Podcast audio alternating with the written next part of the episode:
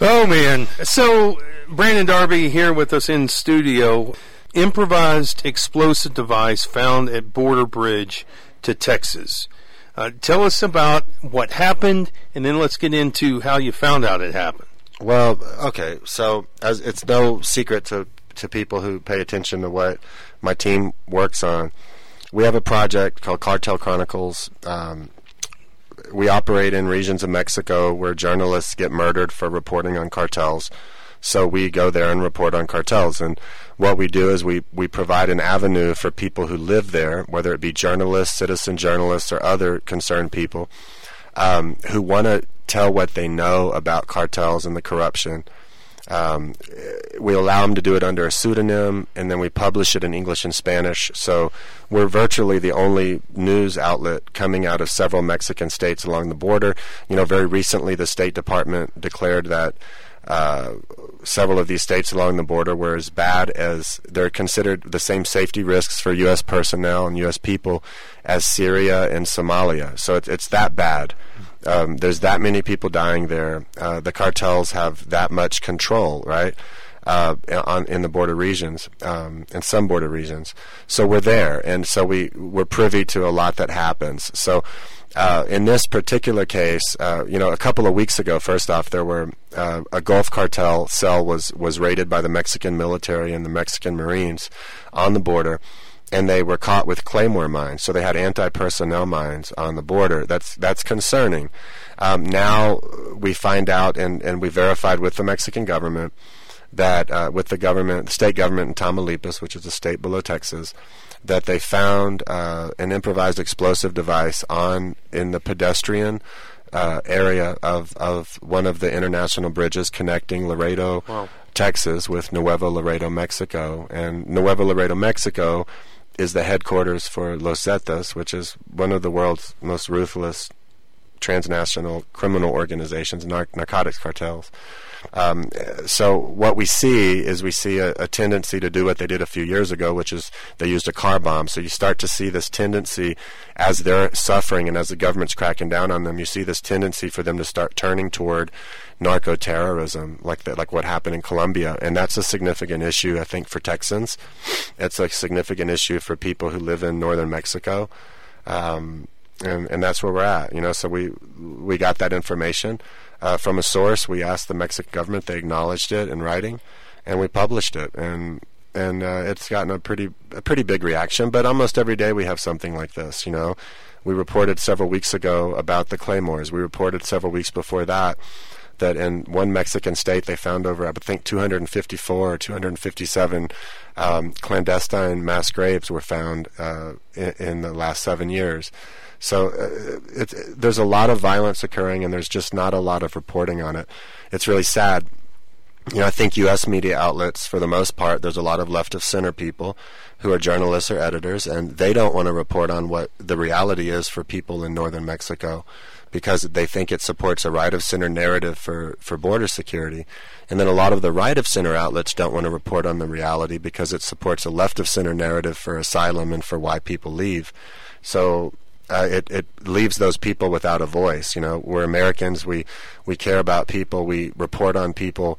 We tell the stories of people all the way across the world um, who are suffering, and then people who are suffering even more intensely next door to us at our doorstep, and, and we just ignore them. And and that's what we try to avoid. We try to do something about that. Well, let's take a break, and then we're going to get more into the precedent of the issue, and then I want to get really dig into how this problem in northern Mexico becomes a problem in other sides of Texas, in more rural communities, especially on the western half of the state.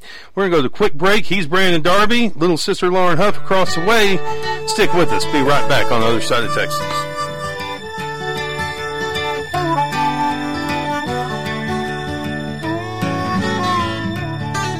I was just 15 and out of control. Molded out of red clay and baked in the West Texas sun to perfection is The Other Side of Texas with Jay Leeson.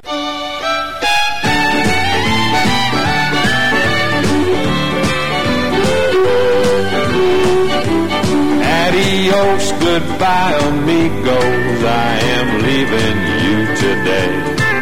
Ain't nobody around this town. Hey, welcome back in. This segment's brought to you by Lubbock File Room, providing safe and secure document storage and shredding services to Lubbock and the surrounding area since 1992. For a free and hassle-free estimate, call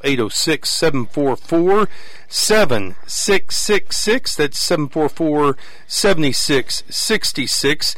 We continue on now with Brandon Darby, managing editor of Breitbart, Texas. We're discussing, if you're just joining us, a story he broke today.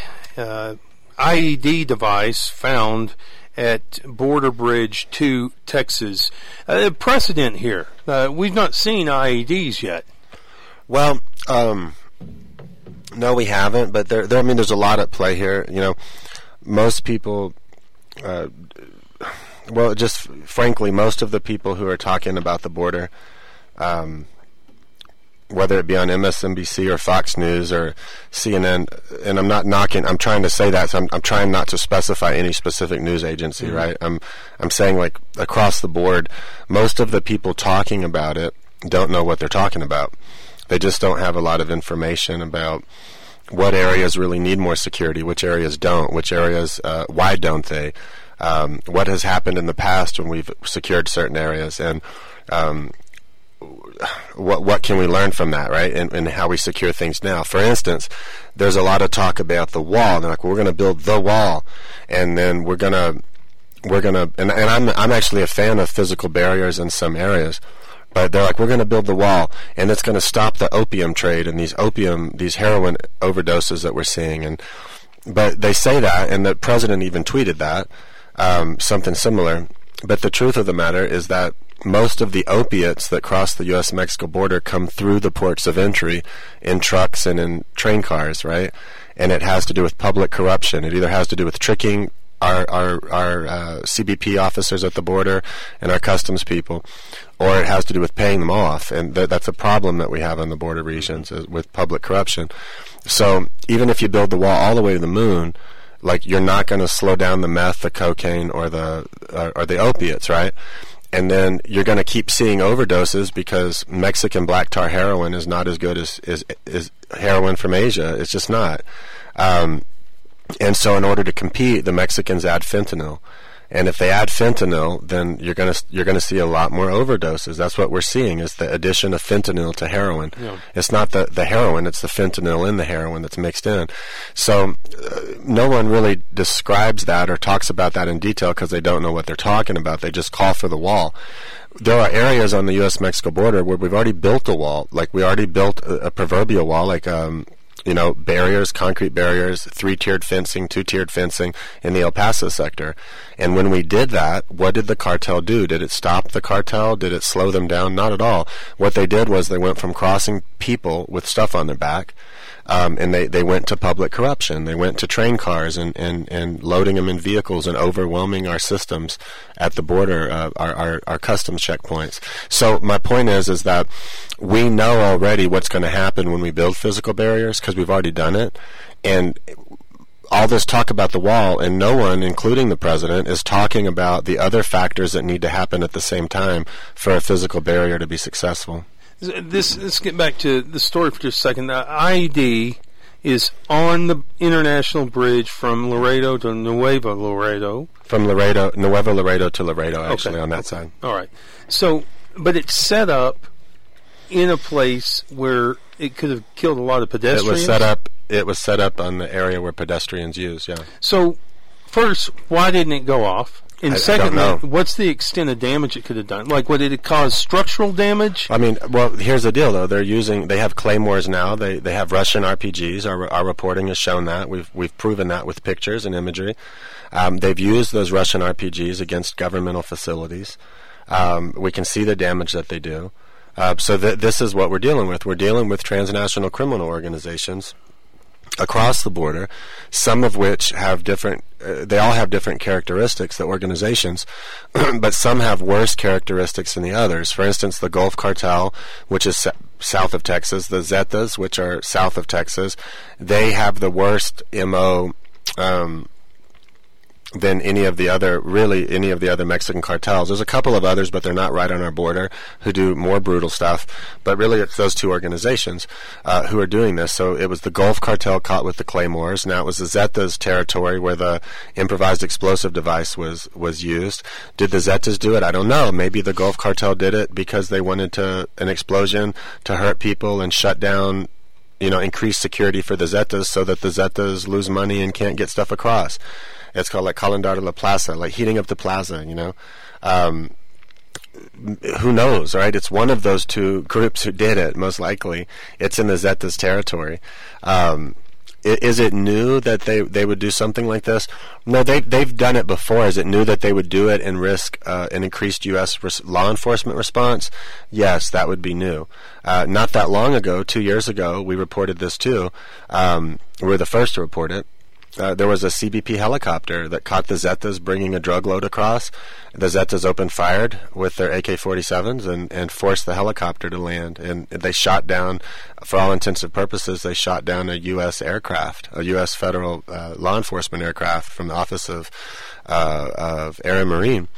That, you know, what, what is that? Like, well, that shows a willingness to to to make the U.S. angry. It shows a, a disregard for for the U.S. law enforcement response, and a lot of that comes from the fact that in the olden days there were older men who were leading the cartels. They were more mafioso like. They they cared about long term profit sustainability.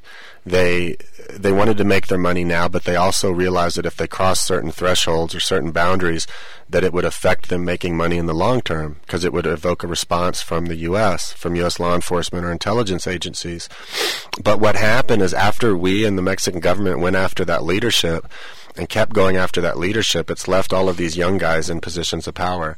So now these young guys who don't care about tomorrow, who have cocaine or meth addictions, they don't care about tomorrow. They only care about today. They want to have women today. They want their cars and their money today, and they want to party today. it's today. like Goodfellas. Um, and they just don't care about tomorrow.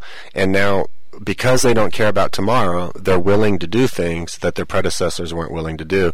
And that's a problem not only for the U.S., uh, the safety of U.S. law enforcement and the safety of U.S. communities in these regions, but it's also a problem when it comes to counterterrorism strategy for the U.S., which has largely been based upon the idea that, hey, these cartels know not to cross a terrorist because they know that if they did, it would shut their shut them down. Well, they don't care about tomorrow anymore. So if somebody paid them enough money, they would. See, so it really impacts the, the nature of the criminal organizations and having a, a, a in-depth understanding of how each group operates, who's controlling each group, what are their, those people's characteristics. It's really necessary not only for conversations about border security, but it's also in, in the drug war, but it's also necessary for conversations about counterterrorism strategy. And sadly, I, I just don't see anyone, uh, none of the people speaking publicly about it know what the hell they're talking about. And it, it's very sad. You know, most Americans don't realize this, and most people listening to this show don't realize this. But most of the people you see on television, on the news, they actually don't know what they're talking about. They're pundits, and what they do is they Google stories. They Google an issue and read what I wrote about it, and then they try to condense it into a, a, a political talking point. They get on, they have 30 seconds to make their point, and they throw out as, as, as, as uh, uh, as incendiary of a, a 30 second speech as they can to make a point. Well, the problem with the way we do news and the, the, our punditry class is that we have issues affecting our country that require an in-depth discussion, right? They require some background knowledge, and the only people we have talking about it are people who are googling it and developing 30-second talking points, and that's why we're having the problems that we're having right now. I think is is we were set up in a way to encourage knee-jerk responses, emotional responses, and, and a lack of in-depth analysis. That voice you hear is Brandon Darby, managing director of Breitbart Texas here on the other side of Texas. Let's back up for just a second. You know, we are discussing issues on this program from the other sides of Texas, and by and large, rural areas, mid-sized rural areas. And Brandon, this all seems to the context that you're giving for the change in leadership, almost like Henry Hill, Ray Liotta's character in Goodfellas. The old guys die off, he comes into power, and the whole thing falls apart. Um, the the age demographic shift with the cartels is certainly considerable. That they're willing to go further than their predecessors went, um, and they want instant gratification. These are like the millennial narco guys. Now They, they are so actually, they- yeah. Specifically, they are millennial narcos. Yeah. but to the point about uh, receiving a U.S. law enforcement response, uh, you said earlier in the last segment that they're beginning to act out in narco terrorism. Now, that inevitably, uh, and unnecessarily, but inevitably, it's going to spill into this side to an extent that it has not already which becomes a rural concern. It becomes a concern about funding for law enforcement, local law enforcement, sheriffs, those sorts of things, uh, sheriff departments in these parts of Texas, which just all, all of a sudden you become a player in rural politics in in that uh, you're you've got your eyes on this issue. How do you see this unfolding on on the this side of the border in more rural region? We're broadcasting from West Texas, so how is this going to begin to play out? This new class of narco terrorism. Well, I mean, we already have problems. I mean, how many of the listeners uh, either have a relative right now dying of an opioid addiction, you're watching them kill themselves, or you have someone in your life, uh, you know, a friend who, a, a family friend, who has someone in their life. Like all of us know someone dying of opioids or hurting themselves with an opioid addiction, um, or a meth addiction. You know, all of us have that affecting our lives. It's affecting all of our communities. Some of our communities are dealing with it better than others. But ultimately, what's happening is is is transnational criminal organizations are pumping uh, that into our country. It's it, it to make money, and the problem here is that we talk about border security, and, and almost every politician in the GOP will say, "I'm tough on border security. I want border security." But if they sat with me and I say, "What what does that mean?" They're like, "Well, I want a wall," and it, it it shows me that people just don't know what the hell they're talking about. Like we we have we're facing a crisis. We have more people dying every day from opioids uh, and from methamphetamine and from cocaine than we know what to do with in this country. And the simple fact of the matter is, is people just don't know what the hell they're talking about. There are areas. I'm I'm just going to break it down for you real simple. There are areas that need physical barriers. It is true. We also need more to, more border patrol agents. That is true right?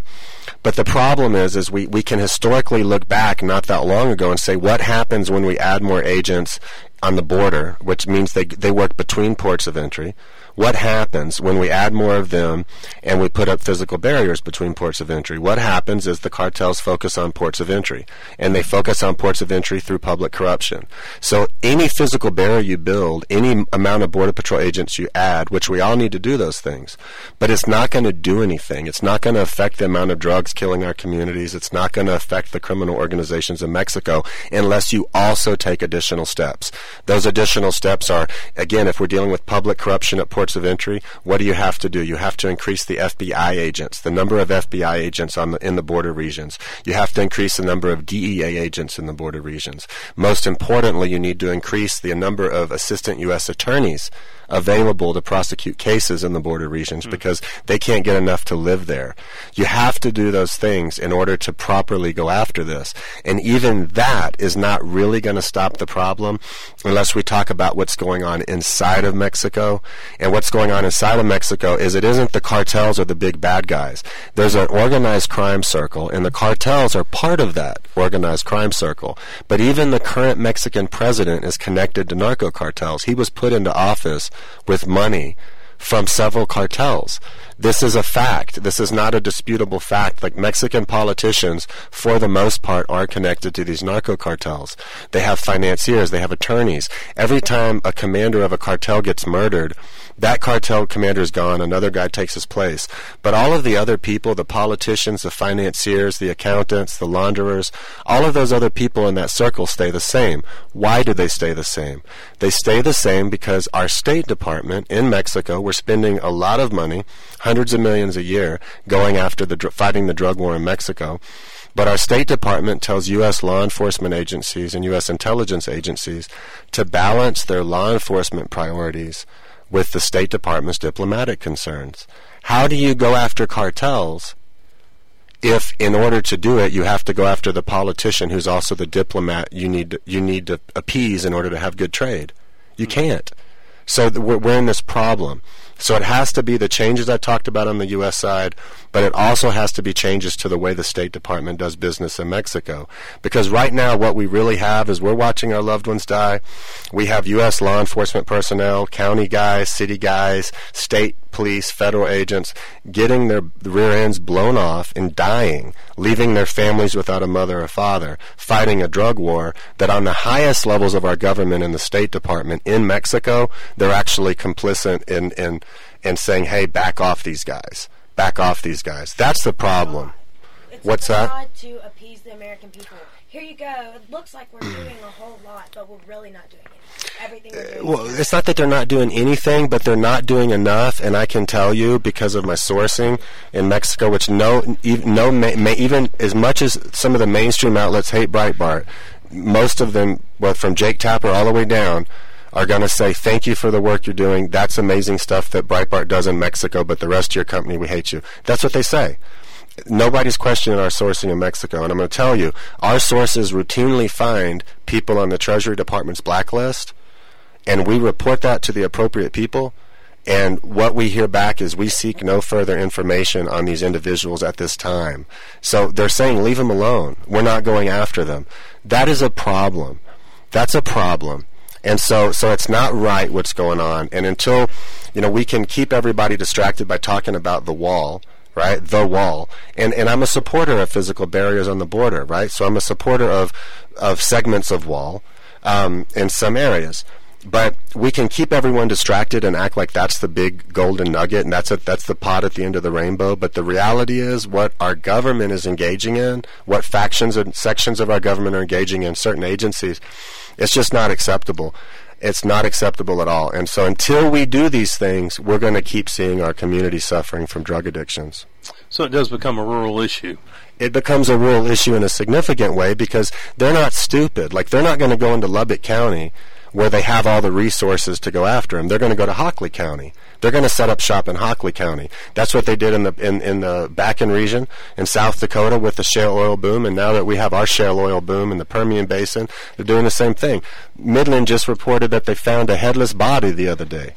You know, like who does that? Like, is, do I know that that's a cartel? I don't know that, but I can tell you that when you have shale oil boom, when you have the oil boom, and you have the workers, you have the need for women, you have the need for meth, you have the need for other drugs, you have a lot of money, and that's what we're starting to see. And they're gonna, it's gonna hurt our rural communities that don't have the resources to fight them, not not our, our populous communities as much as our rural communities. Good work as always, Brandon Darby. You hanging around? I'm gonna take off. Okay. Thanks for coming in. You can find that audio up at othersideoftexas.com.